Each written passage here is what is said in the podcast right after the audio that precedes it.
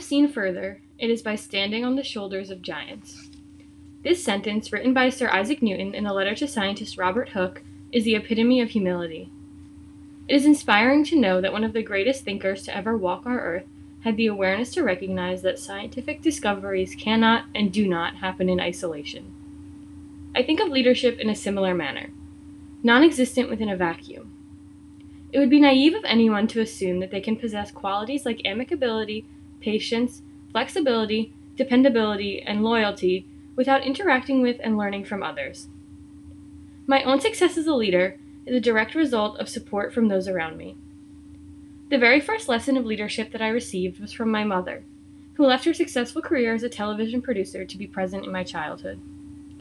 It wouldn't be until years later that I truly understood what my mom walked away from in order to serve my family, but she was the first of many giants to sacrifice a part of themselves to lift me up. In her newfound state of unemployment, my mom took up a volunteer position as the Parent Teacher Association, or PTA, president.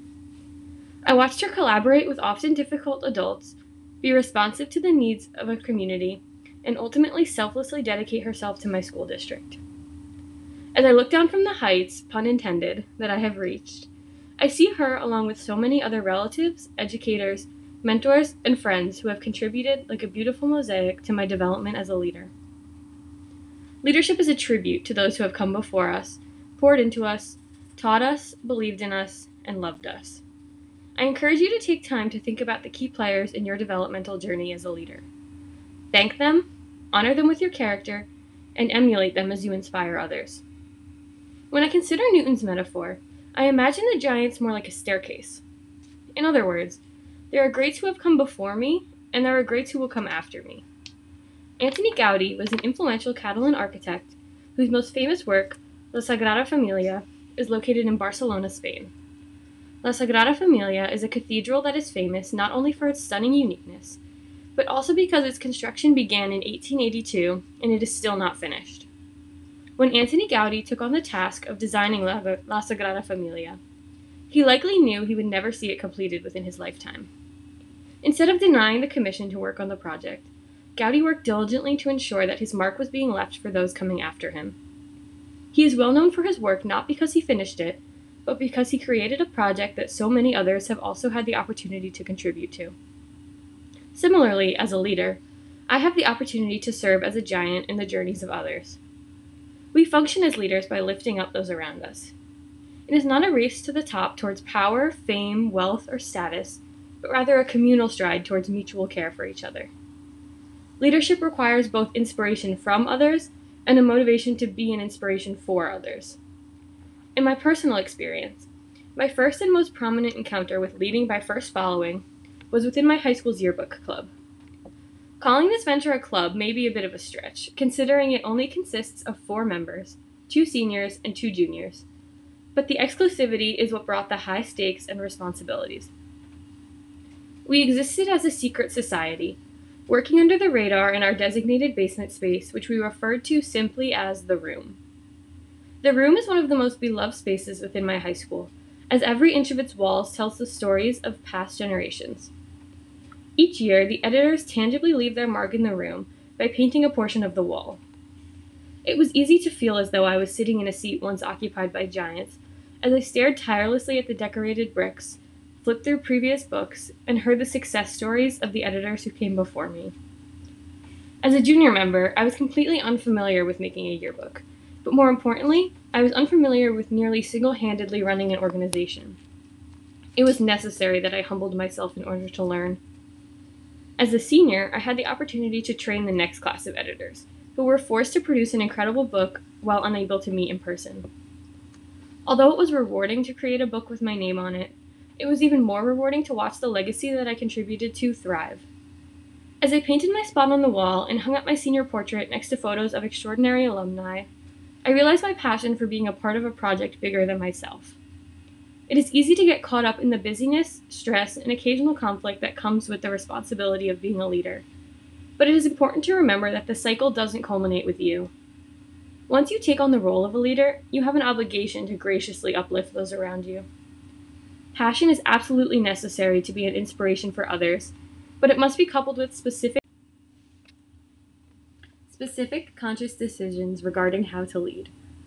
The Emerging Leader program has welcomed me into a family of students who are enthusiastic about their individual and collective development as leaders. And my facilitators are another tremendous example of giants who have shaped me as a leader. As I stepped into the role they once had as facilitators, I was eager to have the opportunity to affect others in the same brilliant ways that they affected me. But, before I could effectively serve, it was crucial that I remembered two things. The first is that I could not expect myself to lead exactly like my facilitators did. My leadership style and philosophy are different from theirs, and that is completely okay. In fact, genuineness is crucial in order to be influential, and ultimately in order to be a leader. The second important reminder is that I could not expect to form the same relationship that I had with my facilitators with every member of the new class of ELPers. Forcing connections to mimic the ones that I had as an ELPer only creates tension and a sense of fabrication learning from, and then serving as giants still calls for authentic leadership and unique connections. They say it is not about the destination, rather the journey, but I believe that in the context of leadership, the destination is the journey. By serving for and with others, we are serving as leaders. It is when one stops collaborating that they stop being a leader. The Emerging Leader program uses a gerund or an ing ending to intentionally indicate the ongoing process of leadership the truth is, one can never fully emerge as a leader. Paradoxically, it is when you feel like you have achieved the pinnacle of your leadership journey and become complacent that you stray the farthest from being a leader. Leadership is about humility, as displayed by Isaac Newton, just as much as it is about being a motivation for others, like Antoni Gaudí. It is about a constant commitment to learn and grow, and it is also about sharing what you have learned to help others grow. Leadership does not require perfection, but it does require gratitude and dedication. As I look down from the shoulders of those who have influenced me, I cannot help but be excited as I consider the strength of my own shoulders and the integrity of those that they will uplift. Thank you so much for tuning in to the EL podcast. I am your host and I am the coordinator of the Emerging Leader Program this year. My name is Campbell Smith, class of 22 here at BC, and I am joined by one of our fantastic facilitators for this year, Emily Murphy, class of 24. Emily, thanks for being with us today. Thank you for having me, Campbell. Thank you so much for sharing your leadership philosophy with us today, Emily. Uh, you have such words of wisdom, and it really speaks volumes about your leadership and your guidance on this campus. So, you begin your philosophy with a famous quote from Sir Isaac Newton about being supported by those who have come before you. Can you explain why this quote resonates with you so much? Yeah, so this quote is definitely famous, but the first time I heard it was when I was studying the scientific revolution in my AP European history class in high school. Even as a sophomore, I was struck by Newton's ability to recognize his own successes without undermining the efforts of his precursors. Often, when we study greats like Newton, we put them on pedestals and praise them for their accomplishments, but we forget that discoveries don't happen overnight and they don't happen individually either. Newton's quote humanizes him and emphasizes the importance of succeeding as a community. It is also interesting to note that my AP European history teacher would go on to be my yearbook advisor and mentor, so this quote feels like a bit of a full circle moment for my own development as a leader. Emily, you perfectly led into my second question for you, which I'm just a little bit curious about your experience with your high school yearbook, and um, can you kind of touch on specifically why it was important to take a step back and humble yourself as a junior member of that club before reaching kind of the apex as a senior? Yeah, of course. So the club places an emphasis on seniority, so there was already an intrinsic sense of hierarchy. But despite it being an honor to be offered a position in an extremely exclusive organization, I was completely unfamiliar with the editing software, photography, and business aspects of like selling a product. So I was in no position to be assertive or conceited. It was the first time since my childhood that I had committed to working on a project that I knew like literally nothing about. So I also had to make a conscious effort to put away any and all pride to ask questions in order to ensure I was learning. I knew that I eventually would have to be responsible for the program and teaching others, and that would not be possible if I did not have an adequate understanding of the learning process. It was also really humbling to serve my school community. Um, I'm passionate about the concept of yearbooks because they are an opportunity to celebrate the beauty of a group of students. It was important for me to be reminded that the program and its successes are bigger than myself in so many ways. I'm so grateful that I have had the opportunity to contribute to an organization that was created before I was born and will continue to prosper beyond me. And I'm also grateful for being trusted with capturing moments that my peers will tangibly carry with them throughout their lives.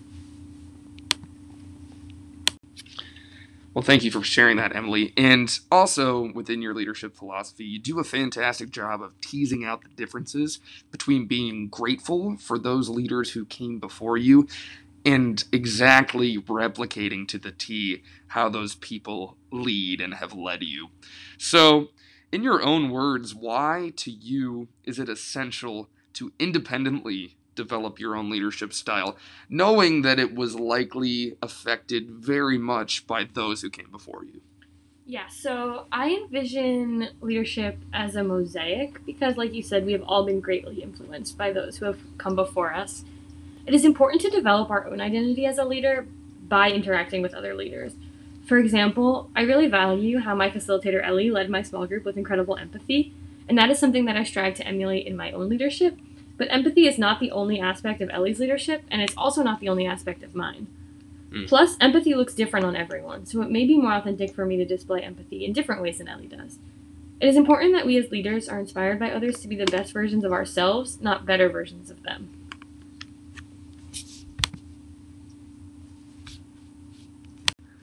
Well, again, Emily, thank you so much for sharing all of your wisdom with us. Uh, I know I've gotten quite a bit out of it, and I'm really glad that you can cement your legacy within the program and within the Heights. So, we want to transition and close out with one of my favorite segments on the show. It's got a long and storied history. This is the BC Hot Take. And my question for you today is what is your favorite song associated with Boston College? We have a lot of songs that go along with our mythology as a university. So, uh, do you have a particular song that you just really rally to? Yeah, I probably would say for Boston, but oh, yeah. specifically because um, the class of 2024, the current sophomores, never learned the words because um, we didn't need to. There was no football last year. Um, so they didn't give us like the super fan um, crash course on the words to For Boston. So it's kind of like a running joke with our class that we just like make up random words or like mumble through the song, and it's it's just an ongoing joke. Like, does anyone know the words to For Boston? Like, does it have words? What are the words? Um, so yeah, that's just been a nice way for the class of 2024 to sort of make light of a lack of football last year. I love it, keeping the tradition alive in a very unique way. So for Boston, great answer. Can't go wrong with that classic anthem. Well, Emily, thank you so much for joining us today. Thank you for sharing your wisdom and your leadership with all of us. Yeah, of course. Thanks so much for having me.